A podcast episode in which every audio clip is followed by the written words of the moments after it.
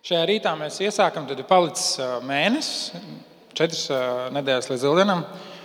Mēs iesākam tādu ceļojumu pretī lieldienām. Un es zinu, ka pēc tāda baznīcas kalendāra patiesībā mums būtu nedēļa pirms lieldienām, būtu palmu svētdiena, pupuļu svētdiena, kur mēs sākam domāt par to, kā Jēzus tuvojas Jeruzalemē, kā Jēzus tuvojas notikumiem pie krusta kā mācekļi tam gatavojās, ko viņi saprot, ko viņi nesaprot. Bet es gribu aicināt jūs, mīļā draudzē, sākt ar šodienu uzsākt tādu ceļojumu pretī lieldienām.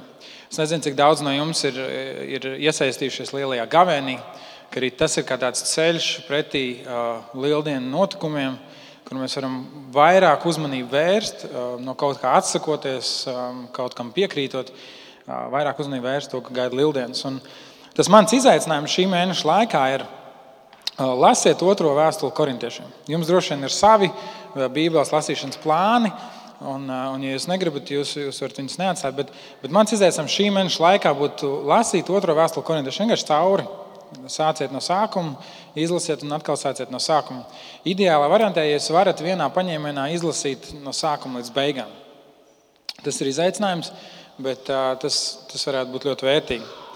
Un, uh, un, un šis, šis, šis ceļš, un otrā vēstule korintiešiem, šīs lietas, par ko Pāvils runā, tas ir šis krusta paradoks, kā mēs arī šīs svētdienas sauksim. Ja, paradoks, man liekas, kristiešiem mums dzīvē um, ir pilna ar paradoksiem. Pilna ar, ar, ar, ar šķietam tādām pretrunīgām lietām, um, kuras abas divas ir vienlīdz svarīgas un abas divas ir patiesas, bet liekas, ka nelīmēs kopā. Piemēram, augstā ziemas dienā, kad visapkārt ir sniegs, apdzināt seju saulē. Man liekas, tas paradoks ārā ir augsts, ir sniegs. Kā tas var būt? Ja, bet tev ir saules apgabals. Tas ir tāds paradoks. Kristiešu dzīvē mēs zinām, ka mēs, mēs dzīvojam no Dieva žēlstības, un mēs, mēs tiekam pie Dieva, mēs varam toties Viņam caur žēlstību, un tomēr mēs katrs tiksim tiesāti pēc saviem darbiem. Tas ir paradoks. Un, un dažādas lietas, un arī šodien mēs skatīsimies par kādu paradoksu. Un, un Tomas jau patiesībā lielāko daļu pateica, un jums būs iespēja arī sekot līdzi. Bet es gribu izlasīt, iesākumā rakstiet no otrās mūzes grāmatas, 37. nodaļas. Ehm, kad Mozus nokāpa no Sīnai kalna, abas liecības plāksnes tam bija rokā. Nokāps no kalna, Mozus nezināja, ka viņa vaigs spīd, jo viņš bija runājis ar Dievu. Ārons un visi Izraēla dēli redzēja Mozu un redzi, viņa vaiga āda spīdēja, un tie bijās viņam tuvoties. Mozus uzsauc viņiem, un Ārons kopā ar visiem sapulces vadoņiem pievērsās viņam, un Mozus ar tiem runāja. Pēc tam pienāca visi Izraēla dēli, un viņš tiem pavēlēja visu, ko kungs ar viņu bija runājis Sīnai kalnā. Kad Mozus beidza ar tiem runāt, viņš vaigu aizsedza ar apsegu. Un, kad Mozus gāja kungu priekšā, lai runātu ar viņu, tad viņš noņēma apsegu, līdz kamēr bija jāiet projām. Un tad viņš gāja un teica Izraēla dēliem, kas tiem ir pavēlēts. Un Izraēla dēli redzēja Mozus vaigu, ka Mozus vaiga āda spīdēja. Un Mozus atkal aizsedza savu vaigu, līdz kamēr bija jāiet runāt ar viņu. Mozus bija Dieva izredzēts vīrs, kuram bija liels uzdevums, un viņam bija tā iespēja būt Dieva klātbūtnē.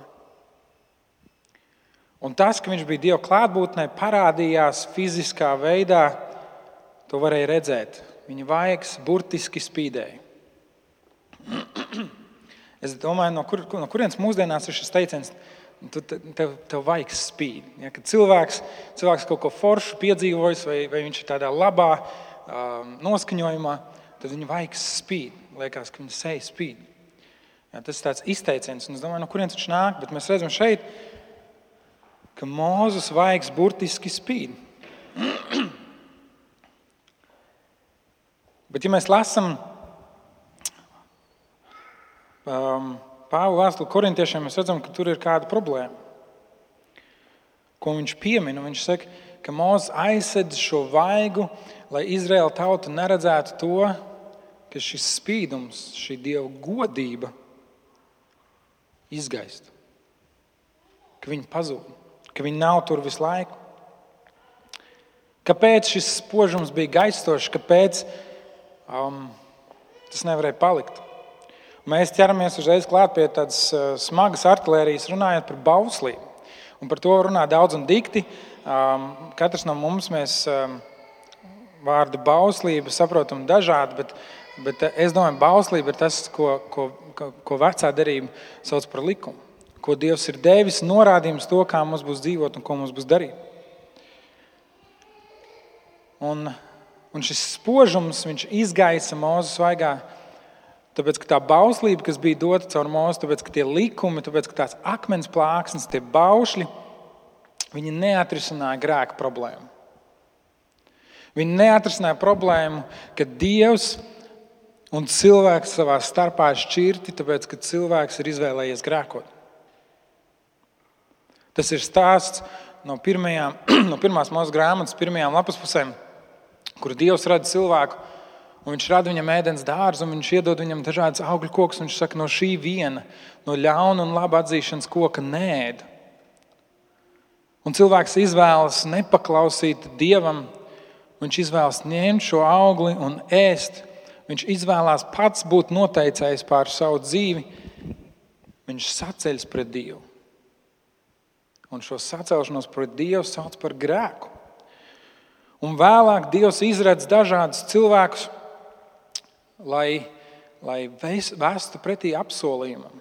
Un vecajā derībā šis apsolījums ir šī apsolītā zeme, kur Izraēla tauta ir vergi Eģiptē. Un Dievs viņus atbrīvo brīnišķīgā veidā un, un vada viņus uz apsolīto zemi. Tas gan aizņem nedaudz vairāk nekā tas būtu normāli nepieciešams. 11 dienu vietā viņi soļo 40 gadus, un šo 40 gadu laikā Dievs māca savu tautu caur mūzu. Un Dievs dod viņiem likumus, un Dievs dod viņiem standartus, un Dievs viņiem skaidro, kāds viņš ir un kādiem cilvēkiem vajadzētu būt. Un viņš dod šos likumus, ko mēs saīsinām un konspektējam desmit baušļos. Bet tā problēma ir tāda, un ko mēs lasām atkal un atkal, un atkal ka tas neatrisina šo grēku problēmu. Tas neatjauno cilvēku attiecības ar Dievu, tas nedod cilvēkam tādu stāvokli, lai viņš varētu atrasties Dieva klātbūtnē. Viņš nedod cilvēkam tādu stāvokli, bauslība nedod cilvēkam privilēģiju būt šajā dieva godībā. Šajā godībā, ko Mozus redzēja, šajā godībā, kas atspīd viņa vaigā. Un otrajā vēstulē, Korintiešiem 13. nodaļā, mēs redzam, ka tur Pāvils runā par kādu citu godību. Un viņš saka, šī godība nav tāda kāda Mozus godība, kuru viņš apslēpj. Un viņš nepasaka, kādēļ Mozus to dara. Kādi saka, ka Mozus apslēpa tāpēc, lai, lai, lai viņi neredzētu, ka tā beidzas, un, un, un šķiet arī tas ir Pāvila skatījums uz to. Varbūt Mozum bija kauns, varbūt viņam bija bailes, viņam bija neizpratne. Viņš negribēja pārlieku atšķirties no šiem cilvēkiem. Bet mums ir jauna godība kāda cita godība, ko mēs piedzīvojam dēļ krusta. Dēļ tā, ko Jēzus ir darījis pie krusta. Un mums nav jābaidās.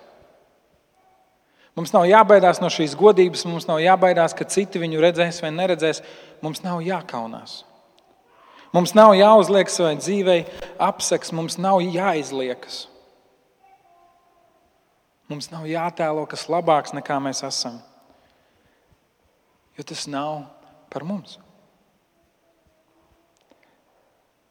Lai cik dīvaini tas nebūtu, tava dzīve nav par tevi. Lai tu atrastu savas dzīves patiesās atbildes, tev ir jāsaprot, ka tavs dzīves galvenais varonis neesi tu. Pāvils 2. vēstulē korintiešiem raksta, nevis sevi mēs sludinām, Nevis to, cik lieliski mēs esam, nevis to, cik forši mēs esam, nevis to, cik pareizi mēs dzīvojam. Nevis to, cik daudz mēs esam sapratuši, nevis to, cik labi ir mūsu teoloģija, cik ļoti mēs mīlam Dievu. Nevis sevi mēs sludinām, bet gan Kristu. Un jauno derību, jauno derību caur Jēzus nāvi pie krusta. Reizēm mums liekas, ka um, Bībele ir sadalīta divās daļās, vienkārši tāpēc, ka nezināja, kā tad īsti savādāk to darīt. Un tad, tad viena ir vecā derība, kur viss ir tās vecās lietas, ja, pirms Kristus, un tad otra ir jaunā derība. Nu, tā kā nu, vecā derība, jaunā derība, pirms Kristus, pēc Kristus. Nu, vienkārši vajadzēja kaut kādu dalījumu. Bet šie vārdi derība patiesībā ietver kaut ko tik daudz. Tur ir kāda būtiska atšķirība. Šai vecai derībai, ko Dievs slēdza ar savu Izraēlu tautu, ar Ābrahāmu, ar Jēkabu, ar Īzāku, ar Izraēlu tautu, ar ķēniņiem. To atgādināts ar praviešiem. Ko viņš caur mūzu iedeva rakstīt uz akmens plāksnēm. Šī derība, kur Dievs saka, ja jūs, tad es. Šis līgums starp Dievu un cilvēkiem, kur Dievs apsolīja, ja jūs staigāsiet taisnīgi manā priekšā, ja jūs ievērosiet manas baušas, es jūs svētīšu es jūs vadīšu, es būšu ar jums. Un šī jaunā derība, kur Dievs noslēdz ar mums un apņemās izpildīt abas derības puses, līdz tam mēs vēl nonāksim. Otrā vēstule korintiešiem, 4. nodaļa. Tas ir tas, kur mēs šodien arī vairāk uzkavēsimies. No 1 līdz 3 pantam. Tādēļ mēs, kam šī kalpošana ir dota Dieva žēlstībā, nezaudējam drosmi. Mēs esam atteikušies no slepeniem kauna darbiem, rīkojamies bez viltus, nesagrozām Dieva vārdu, bet parādām sevi atklātā patiesībā ikviena cilvēka sirdsapziņai Dieva priekšā. Tādēļ, Pāvils raksta, tādēļ. Ja jūs kaut kad kādreiz Bībelē redzat vārdu tādēļ, uzreiz izlasiet to, kas ir rakstīts pirms tam. Jo tad jūs varat saprast, kādēļ. Un pirms tādās nodaļas ir trešā nodaļa. Un tur Pāvils skaidro šo atšķirību starp veco derību un jauno derību. Tur Pāvils skaidro atšķirību. Viņš saka, ka vecā derība ir rakstīta uz akmens plāksnēm. Jaunā derība tiek rakstīta cilvēku sirdīs.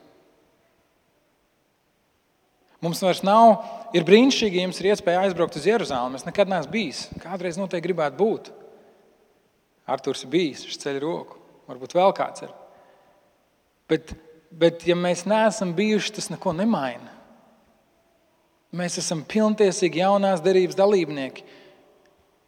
Un īstenībā tās akmens plāksnes jau arī nav Jeruzalemē. Nav īsti zināms, kur viņas ir. Bet mums vairs nav jāceļos kāda viena konkrēta vieta, kā vecajā derībā, kur bija templis Jeruzalemē, kur cilvēkiem bija jādodas uz turieni, jo tur bija dieva godība.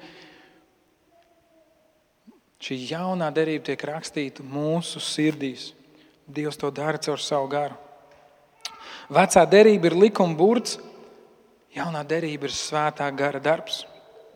Burts nokoja, bet gars dara dzīvi. Trešā nodaļa, sastais pants. Šī bauslība uzliek mums atkal un atkal nastas, kuras mēs nespējam panest. Tev nebūs nokaut, tev nebūs melot, tev nebūs laulība pārkāpt, tev būs godāt savu tēvu māti, tev būs Dievs savu kungu mīlēt ar visu, kas tu esi. Visas šīs lietas mēs esam pārkāpuši. Un bauslība, viņa saka, tu esi pārkāpis kaut vienu no šiem mazākiem baušļiem, tu esi pārkāpis visu bauslību. Ja tu kaut vienā lietā neesi bijis uzticams Dievam, tu esi bauslības pārkāpējs. Tu esi grēcinieks. Jo grēka būtība ir sacelšanās pret Dievu. Grēka būtība ir nedzīvot pēc Dieva principiem. Bauslība uzliek mums nastu, bet jaunā derība dara dzīvu. Jaunā derība saka, Tēvs, piedod tiem, jo viņi nezina, ko viņi dara. Jaunā derība mūsu grēku uzliek jēzumu pie krusta. Burts nokauj, bet, bet kārs dara dzīvi. Vecā derība notiesā, jaunā derība nes taisnību. Trešā nodaļa, devītais pāns. Vecās derības godība izgaisa, jaunās derības godība paliek.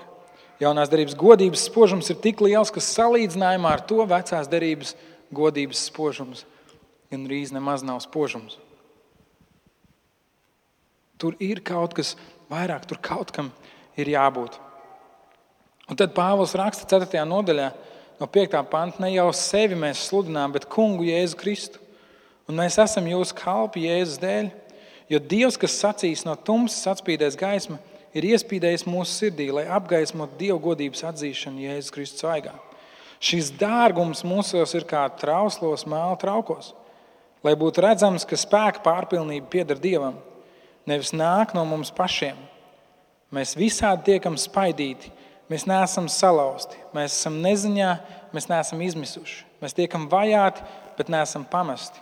Mūs notriec pie zemes, bet mūs nevar pazudināt. Mēs nesam savā miesā Jēzus nāvi, lai arī Jēzus dzīvību atspīdētu mūsu miesā. Mēs esam māla trauki, trausli māla trauki, kuros ir godība, dieva godība. Kas tad ir šī godība? Tas ir vārds, kurš varbūt tiek lietots daudz un dikti. Varbūt viņam ir tāda garīga, reliģioza pie, um, piegarša, kur mēs dzirdam svētdienās, baznīcā vai, vai lasām Bībelē, bet, bet varbūt līdz galam mūsu ikdienā viņam nav praktiski pielietojama. Kas ir šī godība, kuru mēs sevī nesam? Godība tas ir kaut kas apbrīnojams, kaut kas svarīgs. Ja no ebreju valodas šis vārds godība nozīmē smags, smagums. Svars, svarīgs, redzat, saistības, svarīgs. Un tas, ka tur ir godība, tas nozīmē, ka tas ir kaut kas svarīgs. Kaut kas, kam tu nevari paiet garām, kaut kam, kam ir nozīme. Kaut ko, ko tu nevari uzlūkot viegliprātīgi. Kaut kas pamatīgs. Ne tikai kaut kas pamatīgs, bet mūsu dzīves pamats. Godība ir tas, kas pārliecina cilvēks par to, ka Dievs ir Dievs. Godība ir tas, kas pārliecina, ka Dievs ir kungs, ka Dievs ir radītājs, ka Dievs ir pāri visam. Godība ir tas, tad, kad cilvēks sastopās ar Dieva godību, viņš vairs nevar ar to strīdēties. Viņš var izvēlēties no tās bēgt, viņš var izvēlēties tai uzgriezt muguru, bet viņš vairs nevar ar to strīdēties. Godība ir tas, kur Dievs sevi atklāja. Un kad Dievs sevi atklāja mūzum, viņš saka, es esmu, kas es esmu. Jo viņam nebija sevi ar ko salīdzināt. Viņš saka, te nu es esmu. Godība ir tas, ka tu ieraugi Dievu tādu, kāds viņš ir. Ne visā pilnībā. Ja mēs ieraudzītu Dievu visā pilnībā, mums galvas vienkārši eksplodētu. To nav iespējams aptvert. Bet mēs ieraugam Dievu par to, kas viņš ir. Tas ir tas brīdis, kur cilvēks sastopās ar Dievu un viņš tiek konfrontēts ar savu dzīvi. Tas ir tas brīdis, kur cilvēks pārstāj domāt, Jēzus varbūt bija vienkārši labs cilvēks vai morāls skolotājs, vai varbūt viņš vispār nemaz nebija. Tas ir tas brīdis, kur cilvēks Jēzus ir, un viņš ir dzīves, viņš ir augšām cēlēs, un viņš ir patiess. Un tagad man ir izvēle. Vai nu es pieņem to, sekoja tam un kļūst par to mālu trauku, kurā, kurā ir šī godība, vai arī es uzgriežu muguru. Mēs gribam būt pieejamākā draudzene tieši tāpēc, lai cilvēki varētu pienākt mums tuvu klāt un ieraudzīt šo godību mūsos, kas esam māla trauki.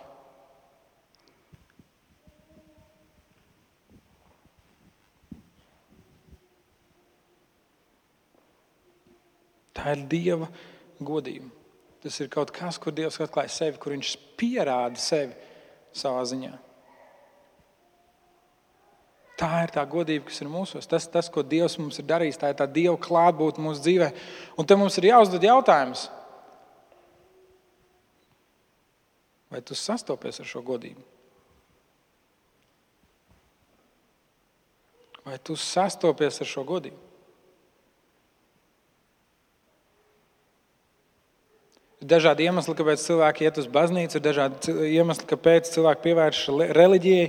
Bet agrāk vai vēlāk šis jautājums ir jāuzdod. Vai es sastopos ar šo godību, vai es sastopos ar Dievu kā personu, vai es sastopu viņu pašu?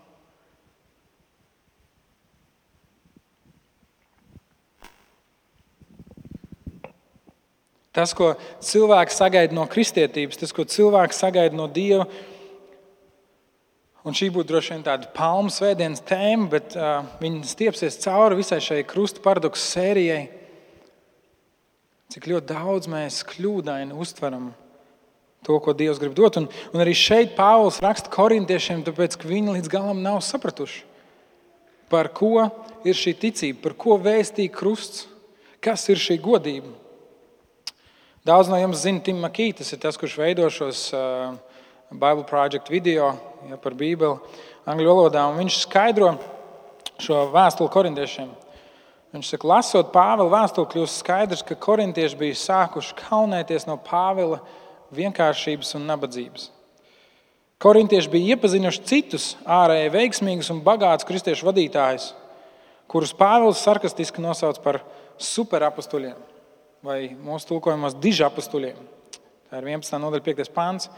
Pāvils bija pieticīgs, bez pastāvīgas dzīvesvietas, un viņš tika vajāts. Un pāri visam viņš arī nebija pārāk daļrunīgs runātājs. Kāpēc gan turēties pie šī necilā vīra, kurš pat vēl ar smagu darbu sev pelna iztikt tajā vietā, lai pieslietos bagātiem un veiksmīgiem vadītājiem? Pāvils korintiešiem to pasaka ļoti tieši. Kristietība nav par status iegūšanu vai sevis pilnveidošanu un attīstīšanu. Patiesībā tas ir gluži pretēji. Pāvils patiesi kristiešu uzskata par Jēzus kalpiem, kas paklausībā savam kungam dodas pretī uzvarai, kur sagādā Jēzus pie krusta. Pāvila loma ir maznozīmīga, un viņa uzdevums ir norādīt uz kādu, kurš patiesi ir svarīgs - Jēzus Kristus. Pāvils paskaidro, ka caur jauno derību augšām celtais un pagodinātais Jēzus ir Dieva godības izpausme. Un tie, kas seko Jēzum, ir šīs godības dalībnieki, kas svētā gara spēkā tiek pārvērsti Jēzus līdzībā. Pāvils raksta šo vēstuli, jo ir nepieciešams palabot korintiešu veiksmes un godības definīciju.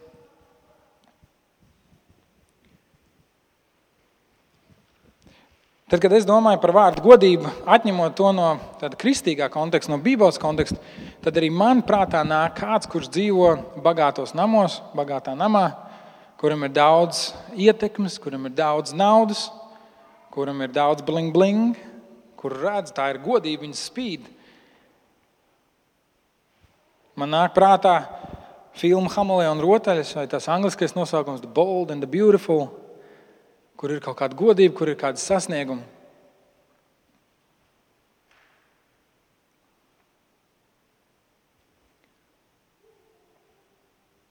Lasot šo vēstuli korintiešiem, man nākas pārdefinēt to, ko es saprotu ar vārdiem veiksmīgs un ko es saprotu vārdiem panākumu.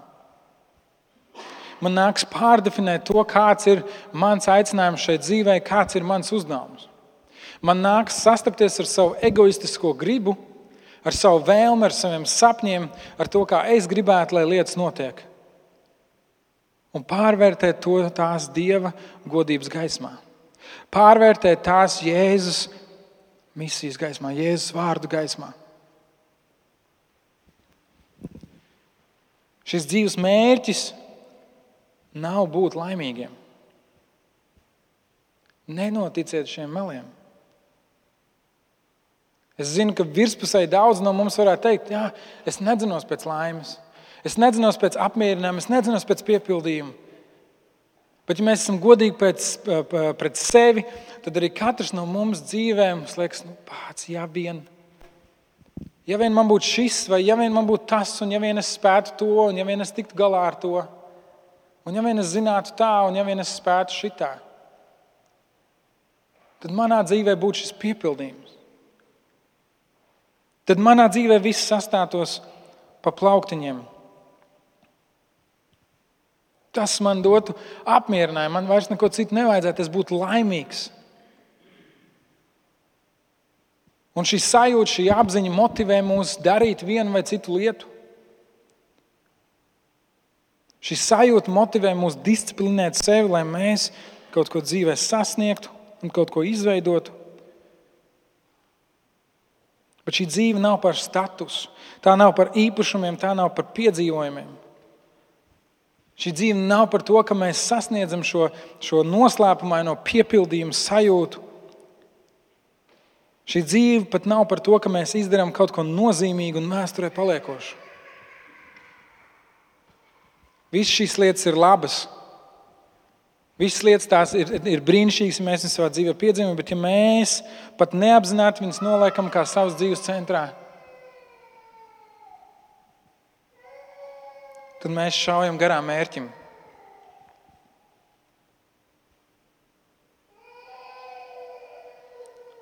Mēs neapzināti noliekam savus vēlmes un sev ego augstāk par to, ko Dievs vēlas, lai mēs darām.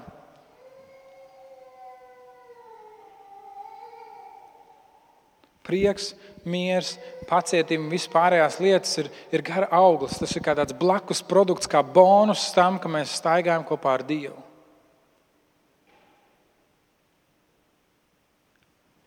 Būt dieva godības dalībniekiem nenozīmē būt bagātiem vai slaveniem,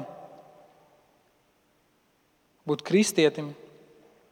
Un tam mums jābūt ļoti uzmanīgiem. Es ceru, ka es spēšu arī to paskaidrot mūsdienu laikmetā. Es negribu, ka mēs visi domājam, mēs esam jau lūzeriem. Bet mums ir jāsaprot, ko nozīmē kristietība. Mums ir jāspēj atšķirt, paņemt no visas tās kārtu kārtas, kas parādās mūsu dzīvē. Mums ir jāspēj ieskatīties, cik nu vien tas ir iespējams mūsu cilvēc, cilvēciskajā ierožu, ierobežotībā. Mums ir jāspēj ieskatīties pašā, pašā lietas būtībā. Mums ir jāspēj ieraudzīt Jēzus pie krusta. Jo mēs varam runāt dažādi. Jēzus bija drosmīgs, Jēzus bija gudrs, Jēzus spēja tam un tam pateikt to un to, um, un dažādas citas lietas. Bet pašā būtībā mums jāspēj ieraudzīt Jēzus pie krusta. Būt kristietim nozīmē sekot Jēzum, kura uzvara nāca caur pazemojumu pie krusta.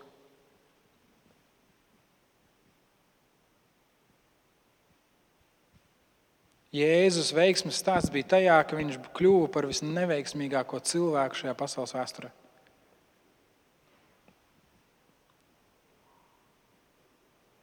Tikai caur krustu Jēzus varēja atjaunot šīs cilvēku un dieva attiecības. Viņš varēja atjaunot šo milzīgo aizu, ko grēks bija radījis.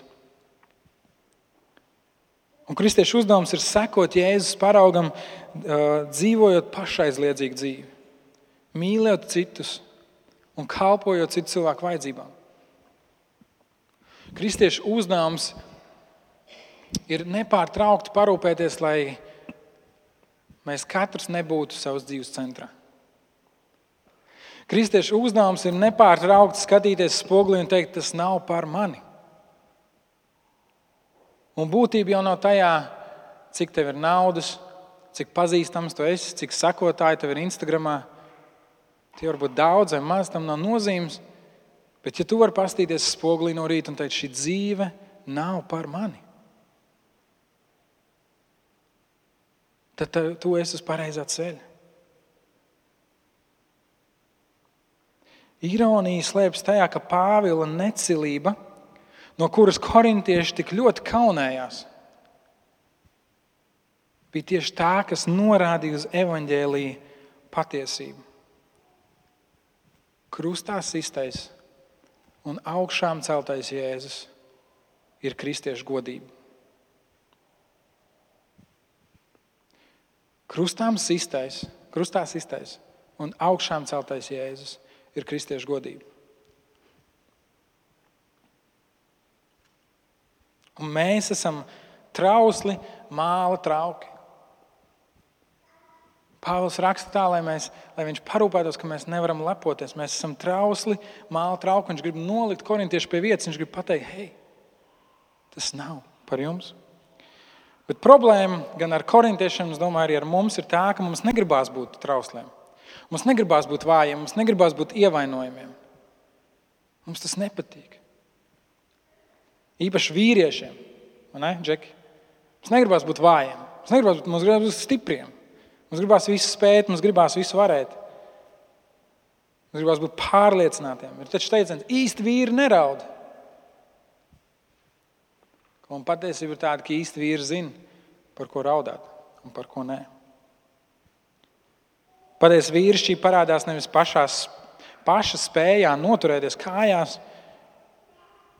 Jo, ja mēs skatāmies dzīves kontekstā, tad neviens no mums nespēja vienmēr iet uz augšu. Katram no mums pienāk brīdis dzīvē, kur mēs sastopamies ar situāciju, kur mēs nespējam kontrolēt. Un tāpēc patiesa vīrišķība slēpjas nevis tajā, ka tu spēj pats ar visu tikt galā, bet gan tajā, ka pēc katra kritiena, pēc katras kļūdas, tu spēj atkal piecelties.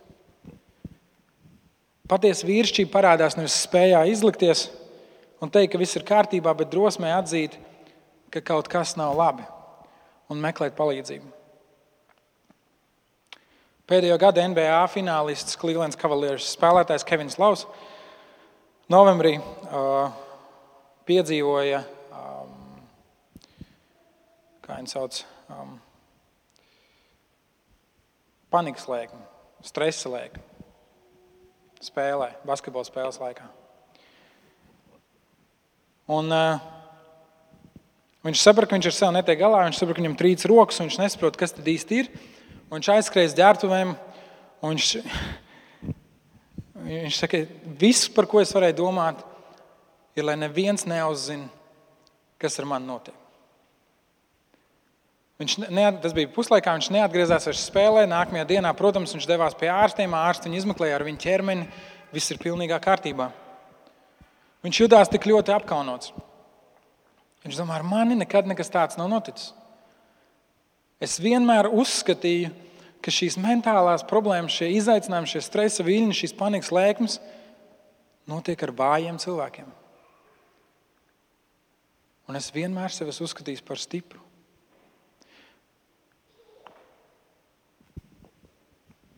Nesen viņš atzinās un uzrakstīja tādu ierakstu par to, ko tas viņam ir nozīmējis un ko viņš no tā ir mācījies. Viņš saka, nevienam no mums nevajadzētu dzīvot ilūzijā, un es pārfrāzēju, tie nav citādi. Nevienam no mums nevajadzētu dzīvot ilūzijā, ka mēs paši ar visu spējam tikt galā. Mums ir jāmācās runāt par lietām un atzīt savas vājās puses, lai mēs varam ļaut citiem cilvēkiem ienākt un palīdzēt tikt ar tām galā.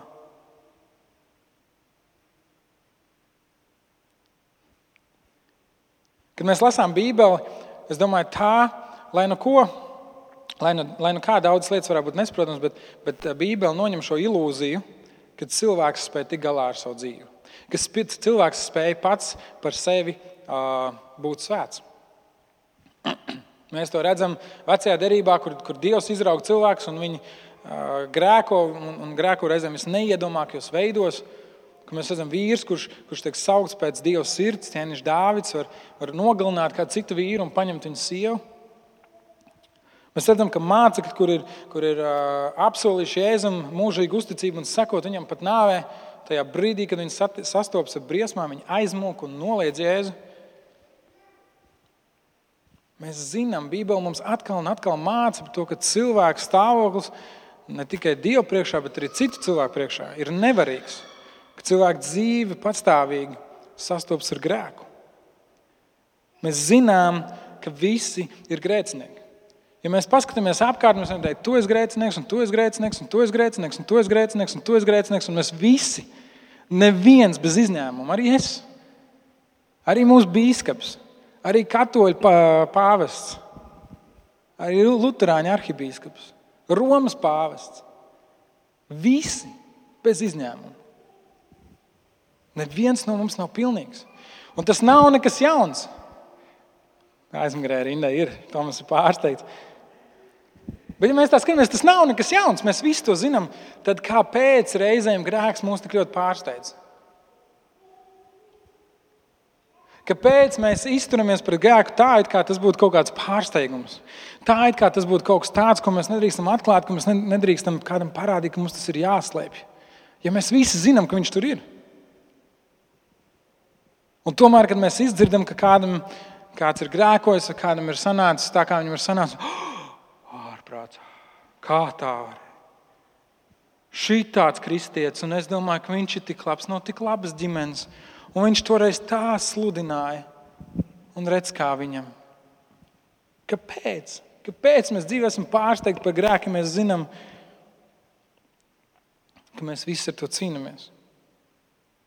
Mūsu cenšanās pēc perfektas dzīves un vēlme ar visu tik galā nevienam neparāda Kristu. Mūsu vēlme parādīt augstus morālus standartus un no sevis uztaisīt kaut ko, kas mēs neesam, nevienam neparāda Dieva godību.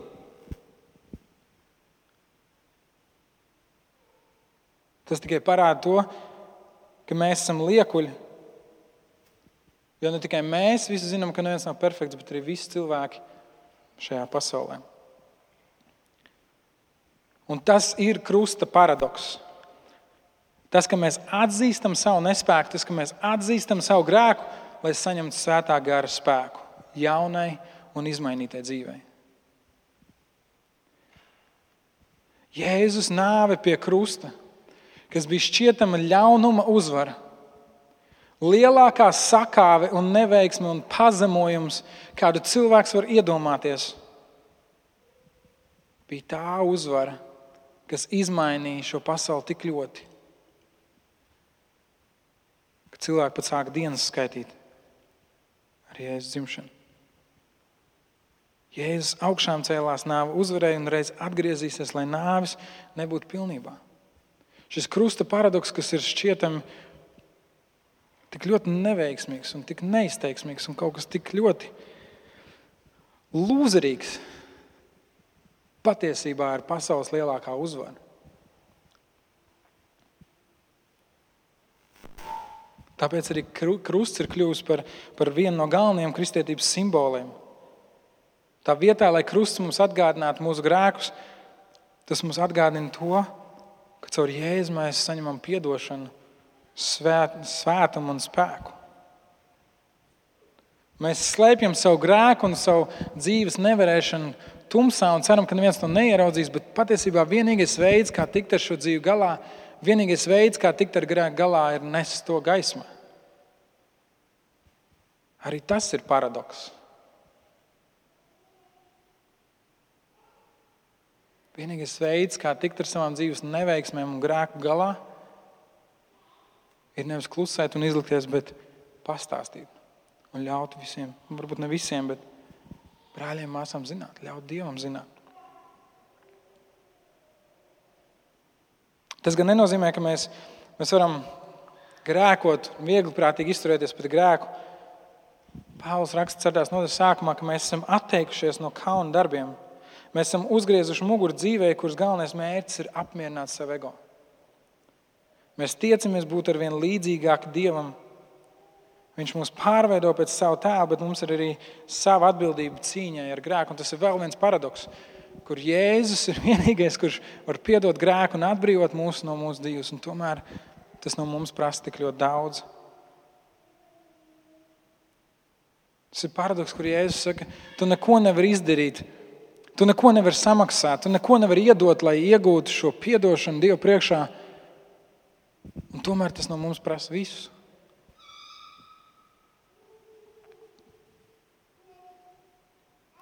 Aizliegt sevi un nest savu krustu nozīmē Dieva standarts un Dieva aicinājumu nolikt augstāk par savām vēlmēm.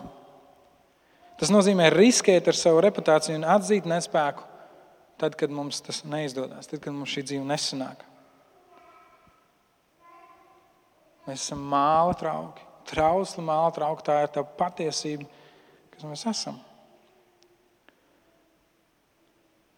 Bet, kā jau teicu, man negribas, lai mēs pēc šīs sēdes domātu, ka nu, tagad viss mums jābūt tādiem vājiem, un, un mēs mazliet par to runājam, jautājumu un atbildēšu dievkalpojumā. Pāvils raksta, lai būtu redzams, ka spēka pārpilnība pieder Dievam. Nevis nāk no mums pašiem. Mēs visā tiekam spaidīti, bet neesam salauzti. Mēs esam neziņā, bet neesam izmisuši. Mēs tiekam vajāti, bet neesam pamesti. Mūs notriec pie zemes, bet mūs nevar pazudināt. Mēs esam trausli, māla trauki, kurus nevar saplēst. Tas ir tas paradoks. Nobeigumā es gribu atgādināt divas lietas. Mēs iesākām šo svētdienu skatoties uz mūsu dzīvi un, un to, ka viņa vaigs spīdēja.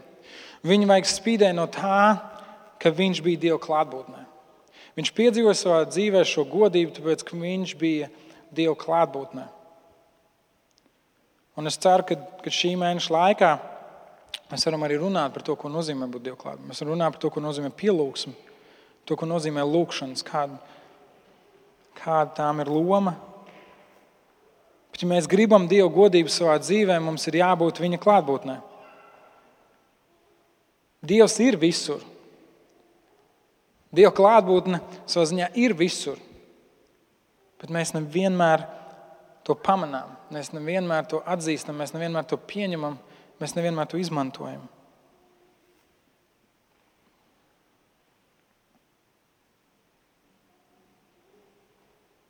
Mums jātiec pēc šīs dieva godības. Tā ir tikšana, tiekšanās izprast Dievu, piedzīvot Dievu, tiekšanās piepildīt tos, ko Viņš ir aicinājis, darīt to, ko Viņš ir teicis. Pirmā lieta mums ir jāpieliek pūles lai būtu Dieva klātbūtnē. Tas prasa no mums izvēles, tas prasa no mums disciplīnu. Mēs varam būt vispieejamākā draudzene, bet ja tas, ko cilvēks sastopoties ar mums ieraudzīs, nebūs Dieva godība, tad tam nekāda jēga nebūs. Un otrā lieta, mums nevajag zaudēt drosmi, ka dzīve mūsuprāt neizdodas. Mums nevajadzētu būt pārsteigtiem, kad sastopamies ar kārdinēm, grēku. Mums nevajag justies kā zaudētājiem, ja nekļūstam par sabiedrībā mīlētiem un apbrīnotiem.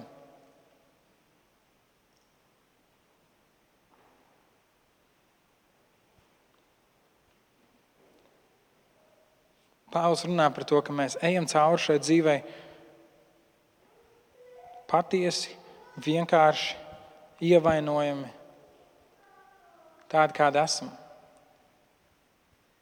Viņš to pretstata šiem superapustuļiem, šiem dižapustuļiem, kur ir ārēji veiksmīgi, kuriem viss ir izdevies. Un viņš saka, tā ir tā viņu ārējā godība. Tas ir tas, ko viņi saņem. Tā ir tā viņa balva. Bet ir kaut kas īstāks, un ir kaut kas dziļāks, un tā ir tā Dieva godība, kur bieži vien nav ārēji, kur bieži vien nevar sastapt, ja mēs skatāmies tikai uz ārienu. Mums ir jāapzinās, kas mēs esam. Mēs neesam godīgi. Tu un es. Mēs neesam tā godība, ko citiem cilvēkiem vajadzētu redzēt.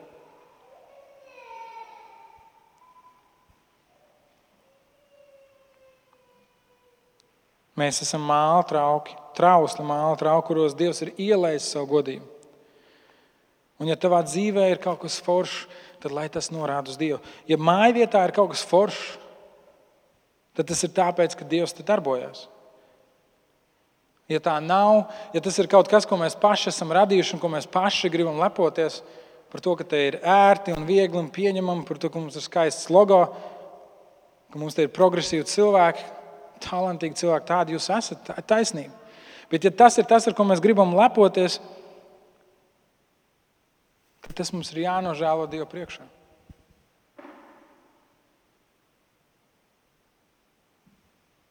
Jo nekas no tā neizmaina cilvēku dzīves.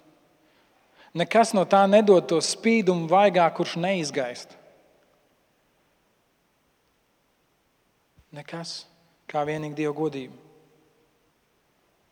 Mums ir jānožēlo Dievu priekšā tas, kur mēs esam centušies paaugstināt, pacelt, iecelt saulītēs, prožektoru gaismā kaut ko no sevis. Un mums jāatļauj viņa godībai piepildīt mūsu draugu.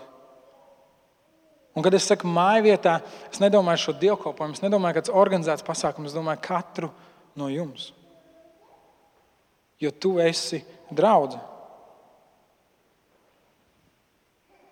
Tu esi tas, kurā mājo Dieva godību. Un, ja mēs gribam ar kaut ko lielīties, tad lai tas ir tas, ko Dievs mums ir devis. Lai tas ir tas, ko Dievs žēlstībā mums ir darījis. Un vienalga, kur tas esi, vai tā ir kāda uh, augsta pozīcija cilvēku priekšā, tas ir kaut kas, kur cilvēki tevi apbrīno un skatās uz tevi, ka tu vari paskatīties teikt, tas nav par mani.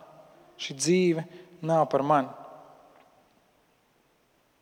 Ja mēs cenšamies paspīdēt ar to, kas mēs esam, tad tas ātri izgaisīs, tas izdzisīs.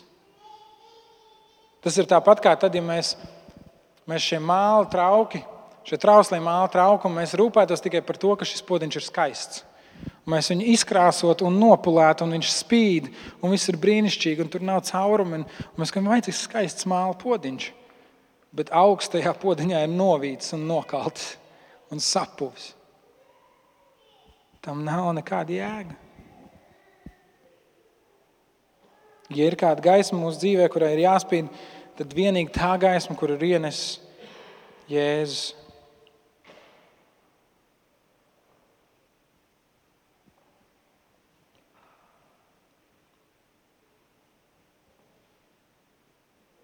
Lai viss, kas mūsu dzīvē ir, lai tas pagodina Dievu.